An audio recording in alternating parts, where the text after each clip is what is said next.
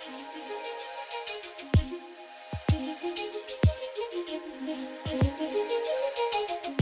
Hello and welcome to Monocle on Culture. I'm Robert Bounds, and today we're getting a little bit festive and a little bit frightening. Christmas is the time of year associated with twinkling lights, indulgence, and general merriment, but it also goes hand in hand with dark nights and sinister apparitions. Today we're going to explore why Christmas is an eerie time of year. Is it the darkness and the gloom that sets people on edge? Perhaps it's a time of reflection, taking stock of the year that was and wondering whose spirits might be lurking in the attic. Or is there something specific about the very event of Christmas that suits a good old ghost story? A man dressed in red coming down the chimney to creep around your house would be terrifying on any other night of the year, after all.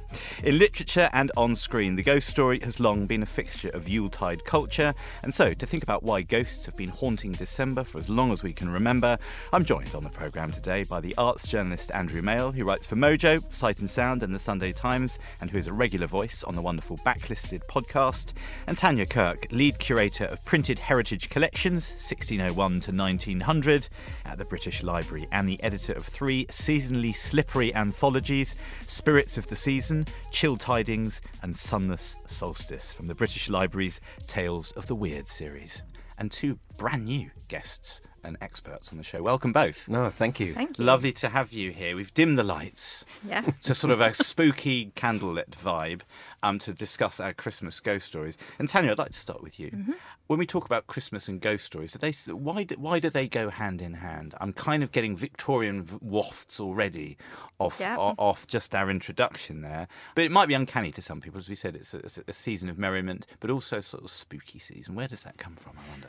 Yeah, I when I was researching for these uh, collections of books, I really struggled to kind of find the absolute answer for this, and I think it was because I was looking at it in the wrong way. So I kept thinking, you know, when did ghost stories start being published?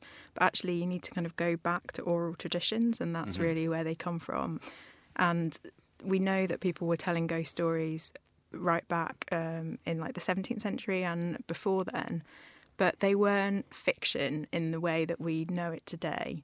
And the reason why there's this huge boom of ghost stories in the 19th century and later is because basically the short story gets invented as a form. And ghost stories, I suppose, lend themselves so well to that form, Exactly. structure of it. Exactly. Yeah. They, they're like a, it's a kind of um, confined story that suits being short form and it works really well. And then you get people like, so Dickens is obviously the most kind of famous proponent of the ghost story and really popularised. I feel like he maybe is in the room. That elephant, that old elephant. um, so Christmas Carol comes out in 1843. Uh-huh. And then he uh, was the editor of these two kind of fiction periodicals, Household Words and All the Year Round. And they serialized fiction stories. So you'd have like a story that would appear, it was like a soap opera really, that'd appear over loads of months. But at Christmas, he used to produce these kind of special issues that were like gift issues, that the idea being that people would give them to family members for Christmas. So you couldn't have your serial stories in them because people would only have that one issue and it would be pointless. This is your sort of Christmas annual thing. This is Yeah. the, bum- the bumper edition. And these would be one-off stories. Yeah. Okay. Yeah. So ghost stories were really perfect for that. So that's kind of one reason I think why they become really associated with publishing at Christmas. But as to why they were told around the fire, I think that's like a whole other thing and it comes into like the idea that it's the darkest point of the year and Yeah. this kind of spirits walking and you're yeah, the shortest day Yeah. is just before Christmas, isn't it? Yeah, exactly, So the we're in that realm of of ultimate darkness, I suppose, Well, aren't I we? s- I suppose also Yeah. it, it is the death of the year, isn't it? Yeah. And it's and it's the time in which you kind of take stock, which is kind of um, ironic at the moment. You know, take stock of, of, of the ones that you've lost and Yeah. what you've lost, and, and and prepare for rebirth. And I suppose there's, you know, it's less verifiable, isn't it? But things like ancient festivals, like the Yule Festival, Yeah. and things like that, where that are associated with death and sacrifice, and and a, and a notion of of rebirth. But I also like the idea that it's the time when you know the veil between worlds is at its thinnest. Yes. You know, Ah, and yes, and yes. that that you know it's a time when the, the dead have access to the living when they can cross over. So when you're combining that with that kind of time where families gather and Yeah. ev- and everyone gets together, you know, and then hang on, there's more people in this room than we invited. You know, Yeah. there, there are there are other there are other presences here that have crossed over for this particular time of the year. Uh, Yeah. you know, and I think it's it's kind of what Tanya says. You can't just focus on one reason. You have to bring all of those in, which Yeah. I think is one of the reasons what, that makes it so fascinating. Yeah. that it's this kind of collection of ancient tradition and and then sort of you know, but also kind of you know the industrial sort of product of the you know the magazine periodical and the short story and also you know an ed- an editor Charles Dickens obsessed with ghost stories and and as a commissioning editor Yeah. commissioning ghost stories all the Yeah. time so Yeah. you know I love that. I love Dickens as commissioning editor. yeah absolutely yeah. I'll pitch it to Dickens, see what he says. it's Yeah. a ghost story it's yeah. in yeah, exactly. Yeah, exactly. It's a win-win uh, with Dickens at the helm, with Dickens on the masthead. So we're sort of we're coming to an understanding that we all kind of know why ghost stories feel right. But yeah, putting your finger on the on the on the exact Yeah. sort of crux of, of, of why they're so suitable. I think you mentioned it in the introduction, Tanya, to Chill Tidings, the second of those three um, anthologies of spooky Christmas stories, about the Industrial Revolution and perhaps people moving from the countryside to the city, and maybe some sort of not a pagan yearning, but a kind of a yearning for simpler things and storytelling and th- things like that. Spooky stories set in urban settings were only only sort of became a well, to my knowledge, a 20th century thing. That that kind of they were mostly things that were sort of set on moors and in sort of churchyards and country houses and things. I suppose that's we're sort of in that realm most of the time in Christmas ghost stories, aren't we? Yeah, I think that's back to the fact that um, when people used to tell these stories around the fire before they were written down, and it was very much an oral tradition, they Mm. were kind of seen as like semi factual and they were about your local area and Right. the ghosts that lived there. My Um, ghost better than your ghost. Exactly. sort a Yeah. regional playoff. okay. But I suppose, uh, and I think I think you, you've mentioned it before, Tanya. This idea of the rise of the literate middle classes as well. That kind of that something to read becomes, uh, you know, a, a sign of that you've kind of arrived. You, you you know you're a reader and you and you've got your little collection of stories. Mm-hmm. But also it you associate with a rise in leisure time as well. That you kind of you you have got time. You're not just getting home from working in the fields, being knackered, and then falling asleep. You get home, you sit in your chair by the fire, and you read a story to Yeah. yourself. and also, it's the invention of commuting. yes, oh, that's a re- no, that's a really good point. Yeah, absolutely. Yeah, Um, yeah, so it- again, it was that, that kind of thing was perfect for that. Yeah. I think the other thing that I find really interesting is the fact that people, when people want to feel cozy, they want to read something that's absolutely not cozy. And there's this really brilliant um, quote from Jerome K. Jerome in his story Told After Supper, which is uh, so he says, Nothing satisfies us on Christmas Eve but to hear each other tell authentic anecdotes about spectres. It is a genial, festive season, and we love to muse upon graves and dead bodies and murders and blood. Merry Christmas. yeah. And it is that kind of weird, like, contrast between how you how you you're experiencing these stories and what they're about. Yeah. I think is really enjoyable for people. at your at your most cozy and safe is when you want to hear stories of, of a destabilized world, you Yeah. know, and, and things that are kind of that have gone askew, and and uh, you know have gone out of true. When you're kind of at a point that kind of signifies just complete and utter detachment from the world. Yeah, you and we've we've talked about the sort of being around the fire, the hearthside parlour Yeah. tale, and that it's all about that. There is an uh, there's something ultimately cozy about it. Whether it's the sort of the kind of grand country house, everyone is everyone's always gathered around the fire. Put they pulled their chairs towards the hearth. They're, they're kind of disregarding the rest of the house, and there, there's, very much a kind of lamplit glow to a lot of this, a lot of this stuff. So let's talk about some of the fabric of it. Let's talk about some of the kind of tropes and perhaps cliches of specifically Christmas ghost stories. One thing that I noticed was sort of there's quite a lot of kind of traveling back from journeys, traveling, you know, again, sort of taking stock Yeah, of a year, returning home, returning yeah. home. There's a lot of that, isn't there? Yeah. What are some of the other things that we associate with Christmas ghost stories? When I looked through all of these, one of the things that I found most fascinating was how so many of them take thing Christmas traditions and subvert them in a way that fits in with the idea of the ghost story that M.R. James came up with, which is that you should take something that feels like real everyday life and then make it weird. Mm. Um, that was how you should make things scary. And so I made a list of things that of ghost stories Brilliant. that um, take these Christmas traditions. So you get things like um, like after dinner games. So uh, the Smee by A.M. Burrage is a, a, weird hide and seek. You get uh, various card games that go wrong. So Strange Christmas Game by Charlotte Riddell. Uh-huh. You get practical joking that goes wrong, so that's the real and counterfeit. So start off by... with jolliness, don't they? Yeah, start, yeah, yeah, yeah. So there's uh, all these that are set around games. You've got some that have like sinister, ghostly Father Christmases that are not what they seem. There's, I just read uh, the L.P. Hartley from your second yeah, anthology. Someone in the lift. Someone, the man yeah, in the lift. And, yeah. yes. Yeah, really sinister. Yeah, it was really um, strange. Um, there's an, actually another LP Hartley story that's going to be in the collection that I'm doing for next year called The Waits, which is about sinister carol singers. sinister carol singers. Fantastic.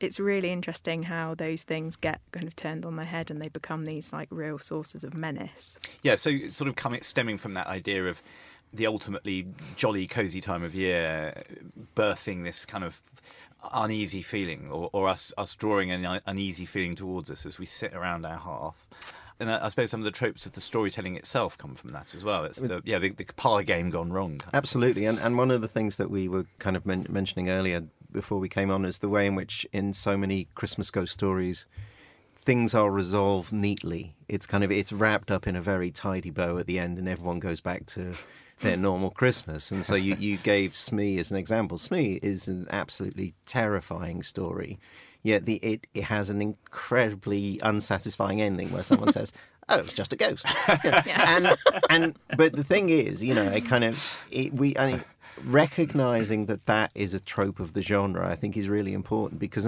sometimes we can accept that they had to end like that at Victorian times or in sort of early twenties, but what lasts when you you read Smee is not the ending; it's that feeling of being unsettled, whether whether mm. the, the, the, the, character spots another figure in the crowd of people, yeah. always sitting behind the the hand when it brushes against that sort of crinoline dress or whatever it is. You wanted to use a quote from a great ghost story writer and one who was very anti the explainable ending, uh, Robert Aickman. Mm. And he said, in the end, it's the mystery that lasts and not the explanation with a good ghost story. Yeah. And I think that, you know, I think that's true. And we can read a lot of these stories and find them genuinely chilling and unnerving and almost kind of just have to address the fact that we're waiting for the last page where someone yeah. says, oh, "It was just a ghost." yeah. that, was a, that was a silly story I told. Anyway. yeah, exactly. Yeah, and you're back in the room. Yeah, exactly.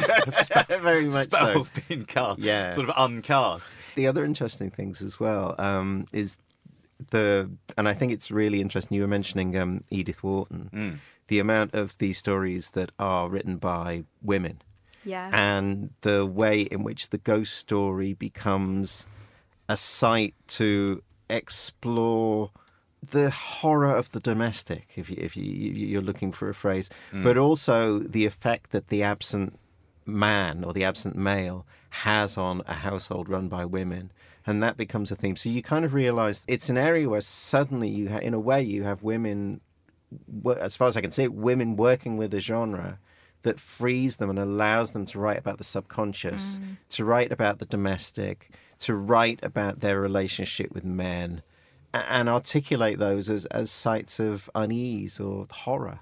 Yeah, definitely. One of the reasons why there's so many ghost stories by women is because writing short stories was a way that people could make money it was a kind of an approachable uh, career for a woman who wanted to be a writer.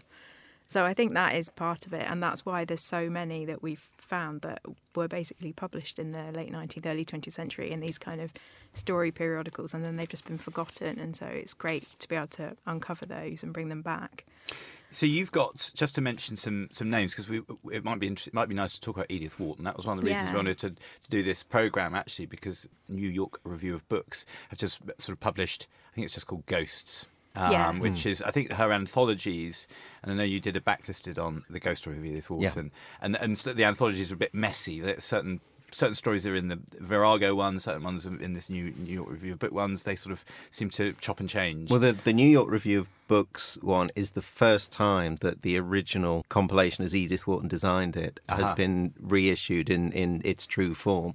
Because basically, I think it was, it was the last book that she released before she died, and she collected together all of her ghost stories. So, in a way, it's her final statement on her writing and I do think that, that they're really interesting to go back to and, and look at them as a woman writing. I mean, because the interesting thing is that she designed houses, and she came from a family who, you know, invested lots of money in houses. And so the grand house, the big house, is at the center of lots of her stories, and it's not always a place of contentment. Mm. It's often a place of kind of nightmare and despair. Yeah. And um, it's actually really interesting parallel with um, Shirley Jackson. Yeah. Because Shirley Jackson's family, um, all those kind of grand Gothic buildings on the, uh, you know, in San Francisco and everything, a lot of the ones that got destroyed in the, the earthquake were built by Shirley Jackson's family. Yeah. And so the grand house, like her story, The Haunting of Hill House, these aren't seen as places of coziness or places of comfort, but they're seen as places of nightmare. Yeah. And it's really interesting that they know those houses. Yeah, they were kind of left by men in them. I hmm. mean, there's a quote by the short story writer Carolyn Blackwood that said, says something to the effect of, well, of course, women write the best ghost stories because they know what it's like to be left alone in an empty house with just the crimes of men to sort of ponder. Yeah. You know, so and she, you know, she's she's absolutely right. It's the, you know the best ghost stories by women do address those themes. Yeah. Well, Andrew sort of touched on this, but I, I wanted to ask, sort of pitch the question at you: the psychological terrain that Yeah. female writers can cover, and especially in shortened form, and especially in this genre. What aspects of the subconscious are we kind of talking about, Tanya? I think one of the most interesting writers of ghost stories that are really psychological is May Sinclair, who's a kind of, I guess, lesser known now, but was hugely influential in the um, early part of the 20th century. And she's credited with inventing the term stream of consciousness, which is quite a claim to fame. That's good. I'll get the t-shirts printed. Yeah. um, but yeah, her her stories are they're all very psychological ghosts, and I mean they are like real hauntings, but they are very much in the mind, and all the better for that, I think. I guess women were kind of credited as being able to explore feelings. It, This became more of a realm that women could write in. And this kind of psychological idea of ghosts came out of that. Yeah. I guess it's almost like um, there's one theory about why ghost stories became so popular in the 19th century, which I don't totally believe, but I do mention it in one of the introductions, which is that um, gaslighting could, if it wasn't calibrated properly, could give off fumes that could make you hallucinate, and so therefore all of this could be become even more real and Well, there- there is something of Gaslight, the Patrick Hamilton. the Patrick Hamilton, yeah, this is why I was thinking about where- it. This is there is something about this which is m- m- men telling women they're nuts. yes, And you know, if you were rich enough and nasty enough as a husband in Victorian times, you'd send someone, you'd send your wife to an asylum Yeah. if you, Yeah. someone new came on the scene. And, uh, and so the- there's something. There is something. There is the, something the deeply trope of psychological. the, the trope of the hysterical woman kind of in it, and it fits in with this idea. You know, so often the the ghost story is a way of writing about the unsound mind, but also the abused woman as well. Yeah. You know, the, the way of discussing that, and I think that you're absolutely right that that. These stories would not get the attention they deserve because they were about feelings and emotions, and also probably because they were associated with um, spiritualism and you know and and sort of which you know later became became regarded as as silly you know and kind of and, and something that you know the over emotional person would get involved in. So you're you know i suppose you're writing in an area where you've got a certain freedom to discuss you know kind of what dwells below the conscious and below reason in a form that isn't going to be questioned because you're You're, like- I mean, you're on like- the guardrails of the yeah, genre. I mean, it's it's a way Yeah. that people have used genre all the time. You know, in kind of. I mean, you know, only now people are writing nonsense about elevated horror, but horror movies have always been about you know the unconscious and the deranged senses and the and the abused self and all that kind Yeah. of stuff. Isn't it such a trope as well that in the stories people are it's set up at the beginning. It happens in afterward actually, where people are like, "Oh, I don't believe in ghosts. Don't be ridiculous. I'm a, a logical person of the modern age." Yeah. and then the story is all about them being proven to. Absolutely, and often you know, and often it's the you know the the, the, man is presented as the as the fallible logic person, and and often you have characters who have had some kind of emotional trauma, have Yeah. got out of hospital, are, are recovering after the loss of a child or something, and so yeah, sort of the the war of the emotions is is you know a massive focus and and centered on the house. I mean, there's a there's a line in it might be in Afterward actually by Edith Wharton where she just I think it's just three words. It just said the house knew. little shiver up the back of the neck. Yeah, and which is also in you know in, in Shirley Jackson the way in which she writes that the house it almost is is a witness to Yeah. these things. It's the silent witness to what is going on, and you know like the TV Ghost Story for Christmas, the Stone Tape. Yes. It retains those memories. You know, it holds on to them. It is seen. I mean that. I mean that essentially is about you know a, a, a building witnessing Yeah. an abused woman and and recording the memory of it and then playing it back. Well, I wanted to ask you both about that, and I thought you might sort of this might be sort of chosen your sort of potential mastermind subject somehow, Andrew. and that's the, a ghost story for Christmas. It was on um, BBC TV through the seventies. It's been sporadically revived by Mark Gatiss. and- Yeah, they're and- showing the the yeah. Mezzotint this year. Oh, right. Yeah, Oh, no, yeah. great. I mean, it's interesting, isn't it, that they have always gone back to M.R. James, and you, I mean, certainly, Tanya, you must feel there's a there's a point where you just think, I wish they'd adapt somebody else. I mean, I love M.R. James, I really do. But I, you know, you think of all the other great ghost stories, you know, that could be adapted for TV. I feel mixed about it because in some ways I'm glad that he gets that outing because Yeah. I think that otherwise people might not hear about him Yes, now. that's true. And I'm glad that people get kind of sent back to the stories from Yeah. watching those. But yeah, I totally agree. It would be nice But, uh, some others. But also, if we've been talking about tropes of Christmas, tradition. Yeah, You know, exactly. You know, it's traditional, and so therefore it fits within that. You know, you would feel it would be wrong to suddenly do, you know, kind of Charlotte Riddell or you know E.F. Benson or something like that. You know, it's part of tradition that it should be M.R. James. And I it's the suppose fact that he told his stories at Christmas Yes, as well. So exactly, it's yeah. completely in keeping. Yeah. And also, you have to have two first initials: M.R. James, E.F. Benson, H.P. Lovecraft. Yeah. If you've only got one sort of first name initial, need you need No. not apply for Christmas Absolutely, you're sunk. Right, Yeah. exactly. Yeah, don't even go there. Um, should we recommend our listeners some some stories? I mean, you've got four anthologies. Um, I think Tanya's come prepared, hasn't Yeah. she? um, but maybe from some of the some of the lesser known writers. I know you you've got people like Robert Aickman in there and Yeah. and, and better known names. But who should our readers check out, Tanya? Um, at this seasonal time of year So the- themselves. The one from this latest collection that I was really surprised by was one by someone called Lettice Galbraith, Mm-hmm. and uh, it's called The Blue Room. And uh, I had to write a little biography of her for the book, and basically no one knows anything about her, or it probably isn't her real name. She's Okay. a complete mystery. so What, Lettice Lettice Galbraith. Yeah. if that is your real name. yeah, Okay. And when, when when was she operating? Lettice Galbraith, she writes The Blue Room. It was published in Macmillan's magazine in October 1897.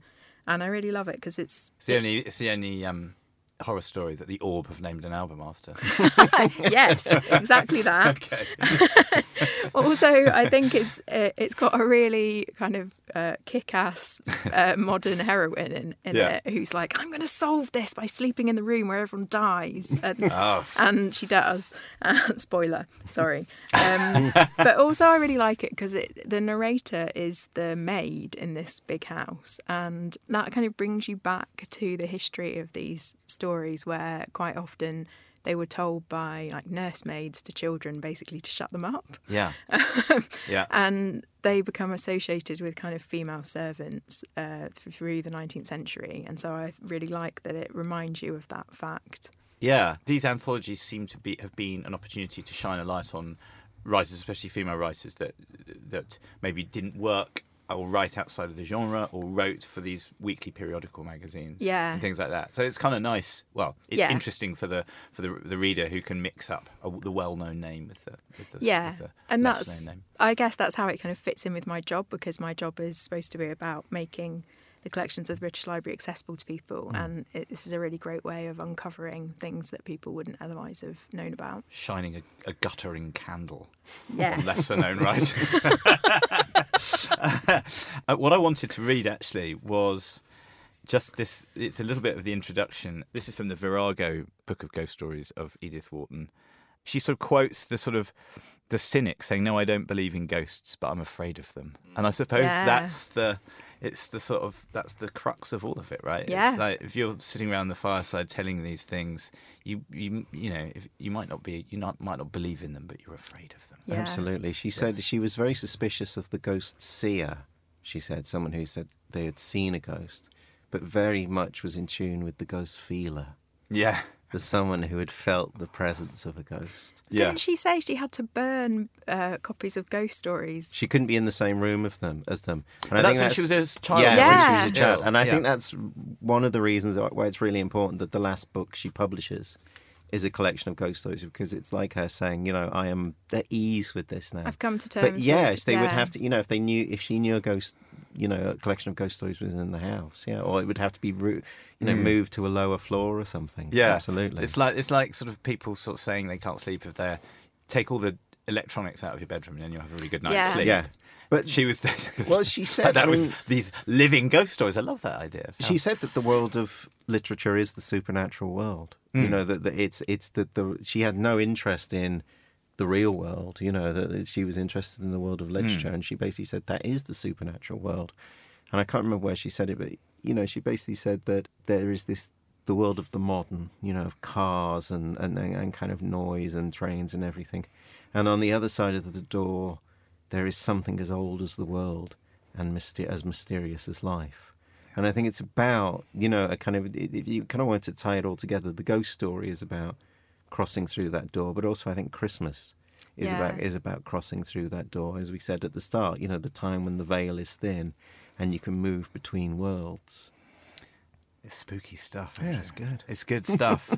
Do you have um, in your notes anything, any recommendations for people? Well, uh, but we to get we- cozy and I would say that- frightened with. two that I wanted to recommend because I think they they show how terrifying the, the, the Christmas ghost story would be, but also how they they are neatly wrapped up, um, which is Smee Yeah, by A. M. Yeah. Burrage and uh, Between the Lights by E. F. Benson. yeah, And um, yeah. Thanks the- for uh, getting me to reread that one. yeah. It's really odd. Oh, well, that's it. I mean, Yeah. it, it uses the ghost, the Christmas ghost story, as a vehicle for telling something that you almost feel that it's it's ahead of its time. It's much more like a kind of late twentieth century story. It's or maybe it's a bit like kind of you know the because he has the trappings of, of, of the Christmas ghost story structure, he can write something that is incredibly weird and disturbing, hmm. and then kind of bookend it with these. Shall I tell you a funny Christmas story? you know, and so you know, it, it kind of allows you a certain kind of creative and poetic license. The Yeah. the you know the form. Yeah. Thank God for the genre, right? Yeah. It's sort of, Yeah. it's sort of in the in the in the embracing sort of in the embrace, the chilly embrace, I suppose. Well, it's a really important point because people are sniffy about genre, aren't they? You know, Hmm. and and they feel that kind of simply by spotting the tropes of a genre, they're somehow belittling it or catching it out. Yeah, but don't you think one of the real strengths of the genre of ghost stories and Christmas ghost stories in particular is that people have written comic ones that turn all those on their head and mm. laugh at them, but that hasn't stopped people writing serious ones. It's not like someone someone took the mick out of it and then it was dead. No, Yes. Um, absolutely not. And there's in a way, there's nothing I like less than the comic Christmas story. You know, it's like they make me really angry because I say treat it, treat it with respect, treat it with respect. You know, Too because right. it, that's you know H. H.G. Wells coming along, going, it's all stuff and nonsense, isn't it? It's, Yeah. you know, Yeah. idiot. Um, I don't think we can end any better than Andrew Male doing an- his classic H.G. Wells impersonation. I feel terrible now because some some of the stories that H.G. Wells wrote are absolutely like ter- terrifying. Yeah. Yeah, really, really. Yeah. I feel bad for d- taking Wells out and just dissing him for it. Sorry, Yeah. sorry, H.G. Old Sorry, man. H.G. At least got he's got the first two initials. initials. Yeah, exactly. He's in the club. Yeah. Okay. Well, I think we're suitably chilled, and we've got some uh, excellent reading matter scribbled in our notebooks. Thank you very much indeed to Tanya Kirk and Andrew Male, and of course to my producer, Holly Fisher. We'll be back at the same time next week when we'll be rounding up the best books, albums, and films of the year. But until then, from me, Robert Bound, thank you for tuning in.